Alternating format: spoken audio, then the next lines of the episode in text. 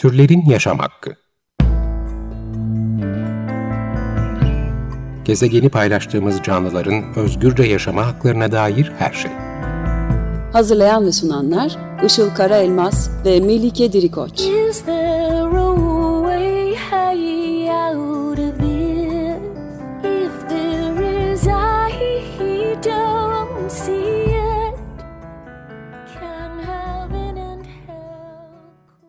Merhabalar, 95 Açık Radyo'da Türlerin Yaşam Hakkı programı başladı. Ben Melike Dirikoç. Merhabalar, ben de Işıl Karaelmaz. Teknik Masa'da Selahattin Çolak'la birlikte kayıt alıyoruz. Bugünkü destekçilerimiz Sinem Demiroz Teker ve Dinçer Teker'e teşekkür ederek başlayalım. Konumuz yine hayvan hakları yasası. Geçtiğimiz hafta AKP Grup Başkan Vekili Özlem Zengin bir açıklama yaptı ve yasa taslağının önümüzdeki haftalarda meclise geleceğini söyledi.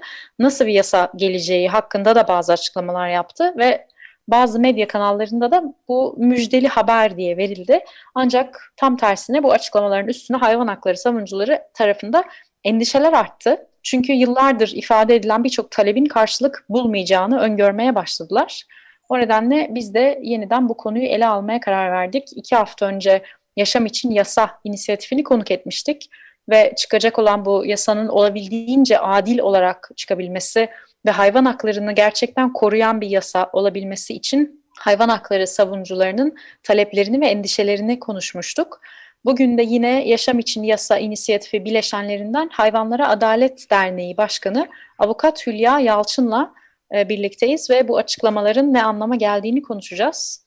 Hülya Hanım hoş geldiniz. Hoş, hoş geldiniz. bulduk, merhaba. Teşekkür ederim, hoş bulduk. Şimdi Özlem Zengin'in açıklamaları üstüne e, inisiyatif olarak ve yıllardır hayvan hakları alanında çalışan bir avukat olarak endişelerinizi dile getiriyorsunuz ve çıkacak yasanın hayvanları gerçekten korumayacağına işaret ediyorsunuz.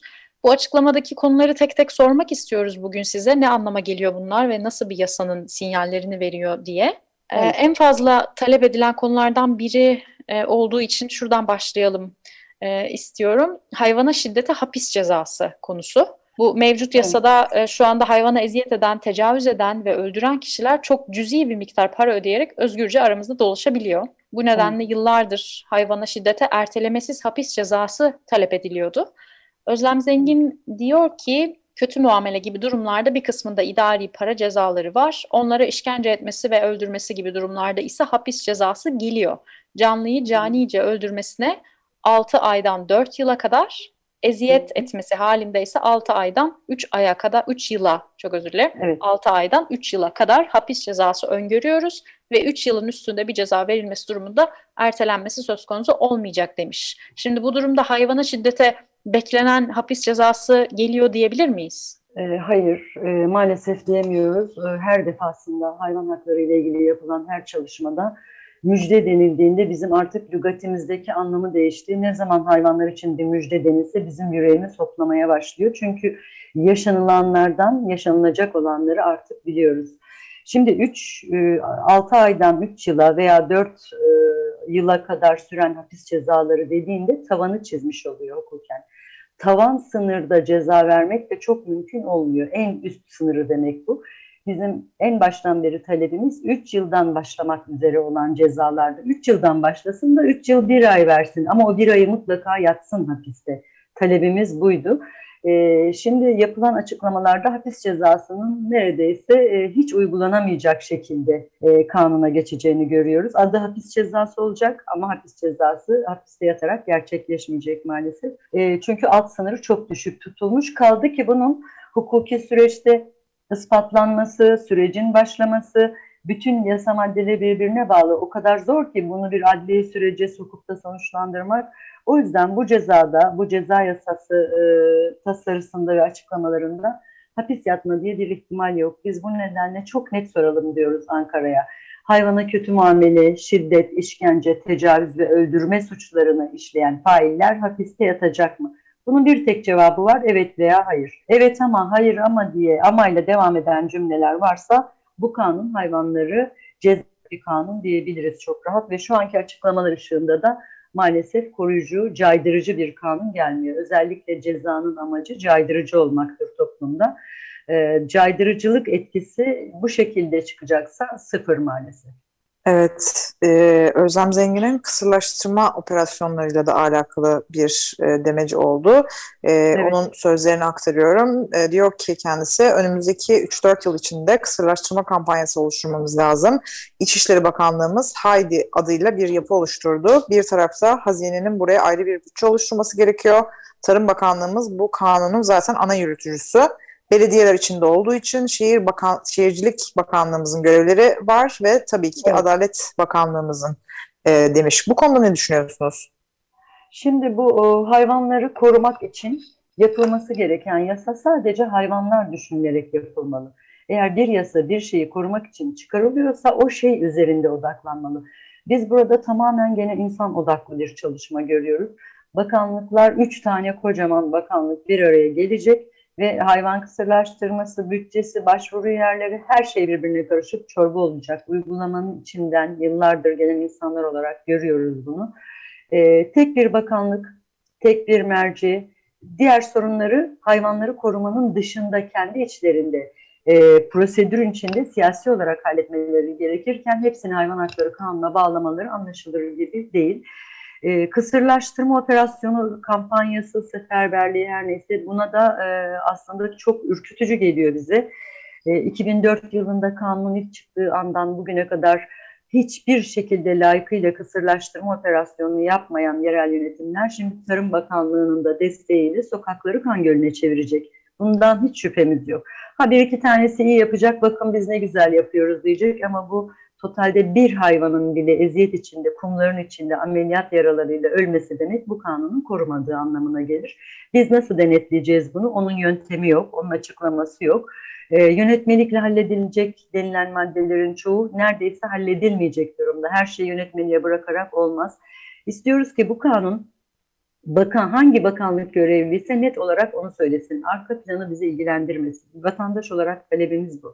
Hayvanları koruyan bir kanun olsun Arkadaki planlar bizi ilgilendirmesin. Biz nereye başvuracağımızı bilelim. Taleplerimizin yerine geldiğini görelim. Hayvan kısırlaştırma operasyonu öyle 1-2-3 yıla yayılabilecek ve hemen popülasyon kontrol altına alabilecek bir şey değil maalesef. E, çünkü bahsettiğimiz şey mobilyaya çivi çakmak değil, hayvanları ameliyat etmekten bahsediyoruz. Her bir hayvanın kilosu, ağırlığı, türü, geçirdiği hastalıklar, yaşadığı şartlar önemli. Bir tek hayvan için bile günlerimizi feda ederken her gün yüzlerce 200-300 hayvanı pat pat pat pat overlock makinesi gibi kesip biçip biz iş yaptık demelerine elbette ki izin vermeyeceğiz ama açıklamalardan da anladığımız bu maalesef. Yani çok karamsar konuşuyor gibi olabilirim ama yıllardır gördüğümüz, yaşadığımız şeylerden artık başka bir sonuca varamıyoruz bu açıklamalardan sonra. Evet, peki bir sonraki e, bir sonraki konuya geçelim. Evdeki hayvan sayısı ile ilgili de bir kısıtlamadan bahsediyor Özlem Zengin. Ki böyle bir şey hayvan hakları savunucuların talepleri arasında hiç olmayan bir şeydi bildiğim kadarıyla. Şöyle Olur, demiş, tabii ki. bir apartman dairesinde evinde 60 kediye bakan var, 60 kediye 25 köpeğe bakan var. Buna bir sınırlama, düzenleme getirilmesi lazım.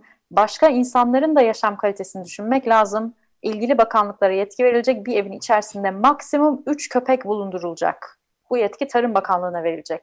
Yani bu kısıtlama konusu anlaşılan hayvanları korumak için filan çıkmıyor. Özlem Zengin'in kendisi de söylemiş. insanların yaşam kalitesi için çıkıyor. O evet. zaman evde üçten fazla köpeği olan ne yapacak? O zaman sokağa mı bıraktıracaklar? Ayrıca e, engelli, hasta veya yaşlı olduğu için sokakta yaşayamayacak durumdaki hayvanlar, hayvanları kurtaranlar var. Buna dahil olacak mı? Onlar sokağa mı terk edecekler bu hayvanları? Ne diyorsunuz buna? Bir yasa çıktığı zaman e, istisnasız herkesi bağlar. Maalesef bu e, e, amir hükmünde bir yasadır. Evde üç hayvandan fazla olmayacak dendiğinde ama benimki engelli ama ben sokaktan aldım ama almıştım doğurdu gibi mazeretleri yasa asla dinlemez. Normdur çünkü herkesi aynı anda bağlayan bir norm.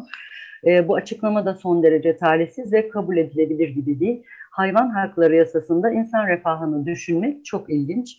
E, insanları koruyan, e, onlarca yasa var zaten. Kat mülkiyeti kanunu var, medeni kanun var, komşuluk ilişkilerini düzenleyen kanunlar var, borçlar hukuku var.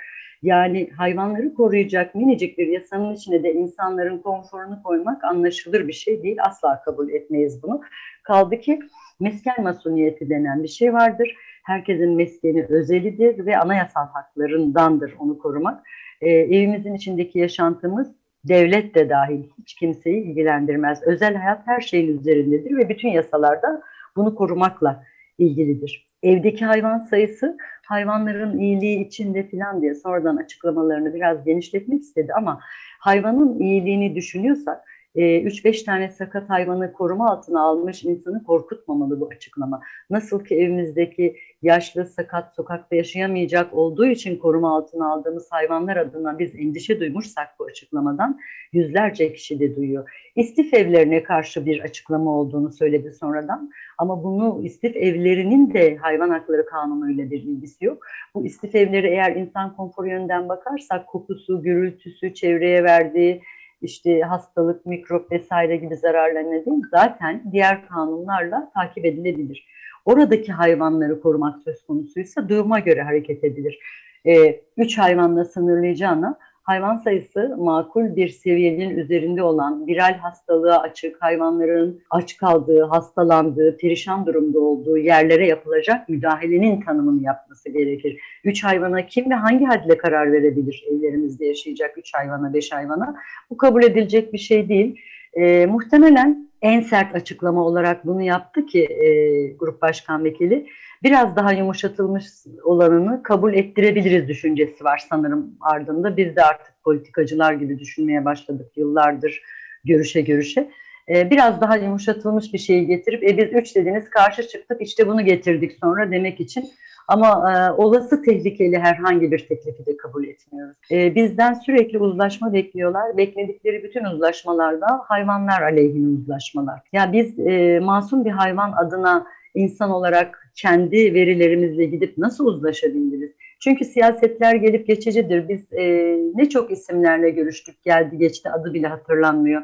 Ama köpekler, kediler gerçek, hayvanlar gerçek, kurtlar, geyikler gerçek. Onun için e, kimin ne dediği çok önemli değil, e, dediklerinin varacağı sonuç önemli bizim için. Bu yüzden de çok net, çok e, açık e, taleplerimizi söylemeye devam ediyoruz hayvanları koruyan bir kanunda hayvan aleyhine düzenleme olamaz. Ya bu tartışmaya bile açık değil. Evlere müdahale anayasal hakka müdahaledir direkt. Gerçi ülkemizin yaşadığı şu siyasi ortamda e, her şey tartışılı hale geldi ama herkes canının yandığı noktadan adaletsizliklere karşı ses çıkarmaya devam edecek elbette. Bizim de canımız hayvanlar yönünden çok yanıyor. Ne zaman ki bu konular konuşuldu e, bir kısım basın e, bir köpek terörü haberi silsilesine giriyor. Neredeyse böyle seri halinde köpek terörü yayınlamaya başlıyor. Bunu da hemen satır arasında şiddetle kınadığımızı söylemek istiyorum. Köpekler veya başka hayvanlar insanla hasım olacak seviyede değil, insan hayvanın hasım olarak kabul ediyor, bir husumet besliyor ve kindar bir davranış içine giriyor. Basın da lütfen bunu beslemesin diyoruz artık. Ee, Ankara'da zaten e, tabandan gelen talepler dikkate alınıyor. Herkesin söylediği bizim tabanımız böyle istiyor gibi. Taban dediğimiz içinde yaşadığımız toplumdur. Demek ki bizim hem yasayla ilgili mücadeleyi sürdürürken hem de e, her çeşit siyasetten tabanın olduğu toplumun içinde insanları hayvan haklarına saygıya doğru dönüştürmek olmalı. Ee, evet dediklerinize katılıyorum ben de. Bu e, demeç içinde hayvan dövüşlerine de 3 aydan 2 yıla kadar hep hapis cezası geldiği söyleniyor. E, ama biz biliyoruz ki 3 e, yıldan aşağı olursa bu cezalar aslında ertelenebiliyor ya da hapis cezası para cezasına çevrilebiliyor. E, evet. Bu anlamda aslında hayvan dövüşleri bu e, şekilde bitebilecek diyebilir miyiz yoksa aslında hiçbir şey değişmeyecek mi sizce? Ee, maalesef hiçbir şey değişmeyeceği gibi bu şekilde yasallaşırsa daha da cüretli olacaklar. Çünkü hayvan dövüşlerini bastırmak, yakalamak, suçüstü yapmak, delillendirmek ve adli süreci başlatmak bile başlı başına ciddi profesyonel ekipler gerektiriyor. Ee, hani cezası olsa 3 yıldan başlasa bütün çeteyi içeri alıyoruz. Hem ağır para cezası hem hapis cezası. Her dövüşte onlarca hayvan öldürülüyor. Bu bir vahşettir gibi düşünce olsa peşine düşülür ve sonuna kadar da gidilir ama ne polis ne toplumdan insanlar bunun peşine düşemiyor durumda.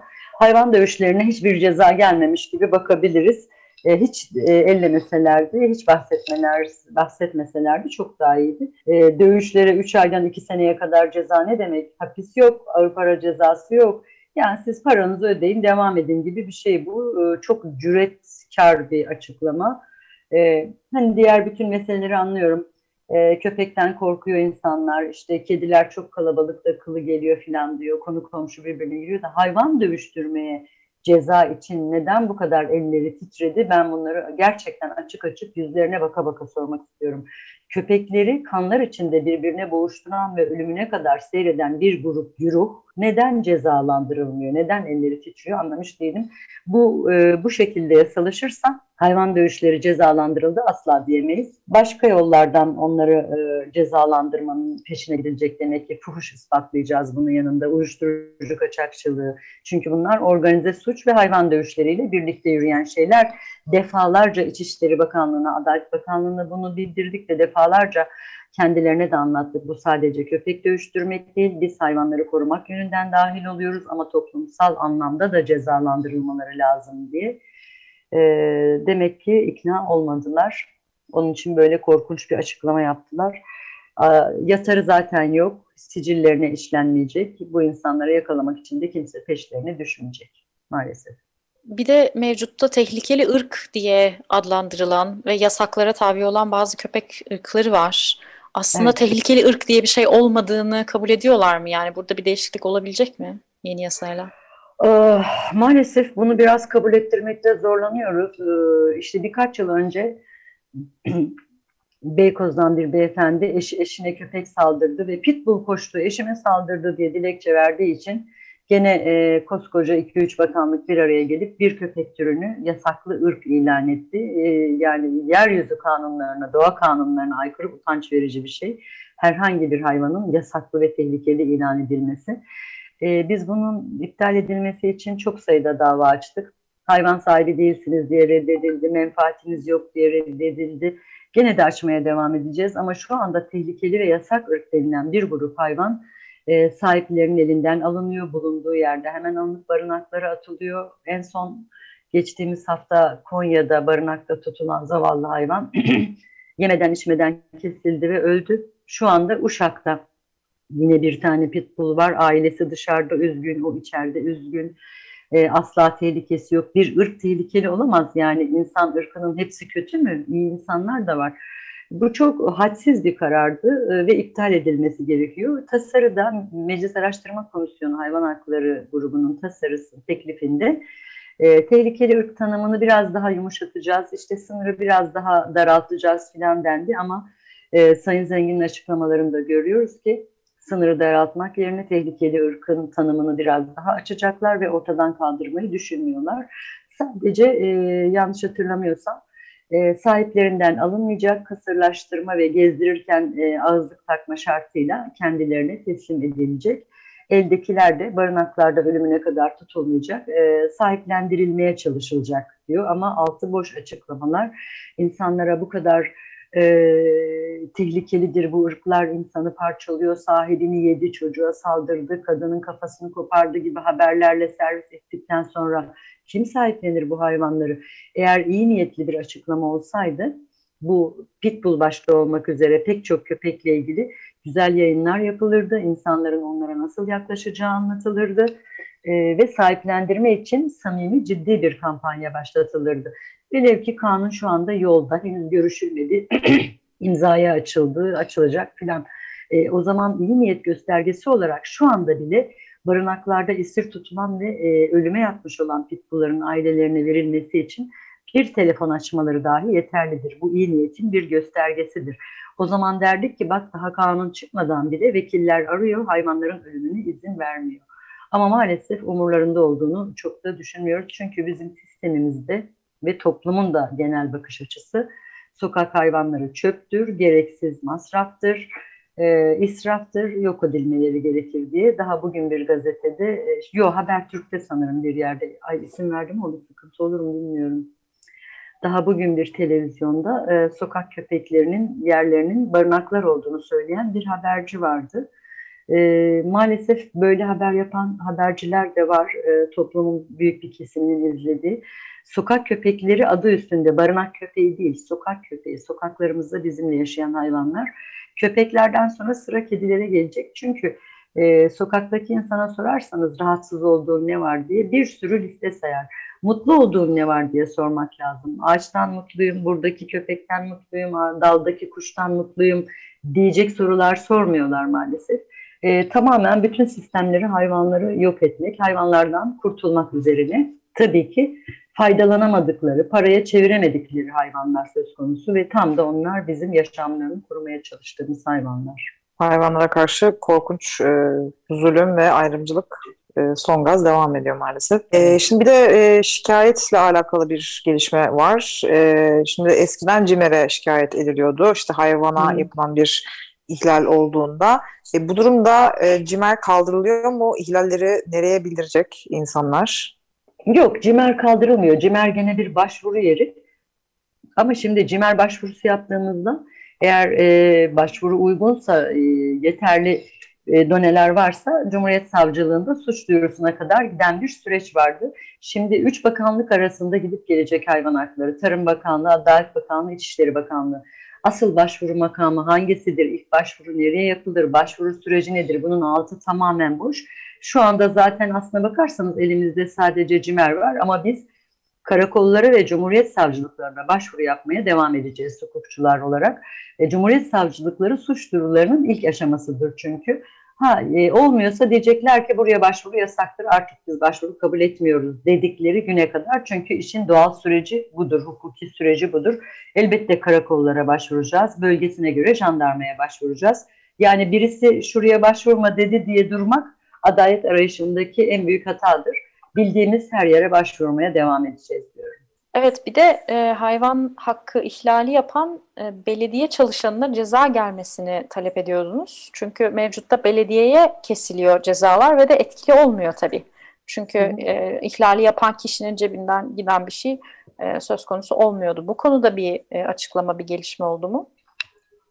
E, belediyeler kesinlikle ceza kapsamına alınmıyor. Israrla belediyeleri e, cezanın dışında tutmaya çalışıyor bütün düzenlemeler.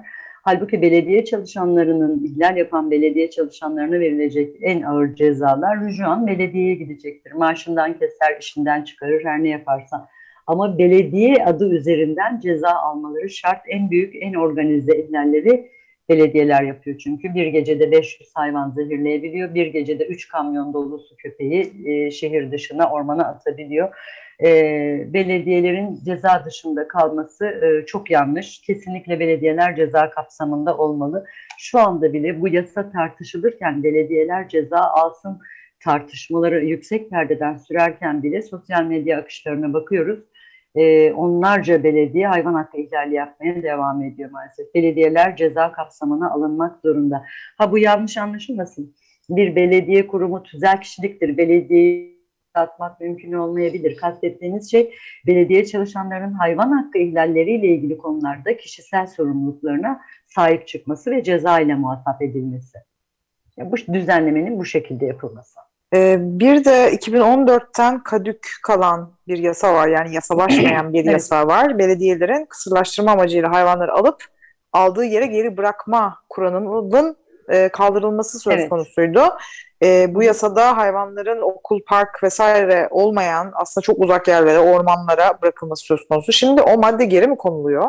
Ee, şimdi 2014'te ve 2018'de ve daha öncesinde yapılan bütün protestolar, talepler ve karşı ataklarda yani Ankara'nın karşı ataklarında 5199 ee, sayılı kanunun 6. maddesi çok didiklendi. Her defasında 6. madde bir darbe e, almaya mahkum oldu sanki.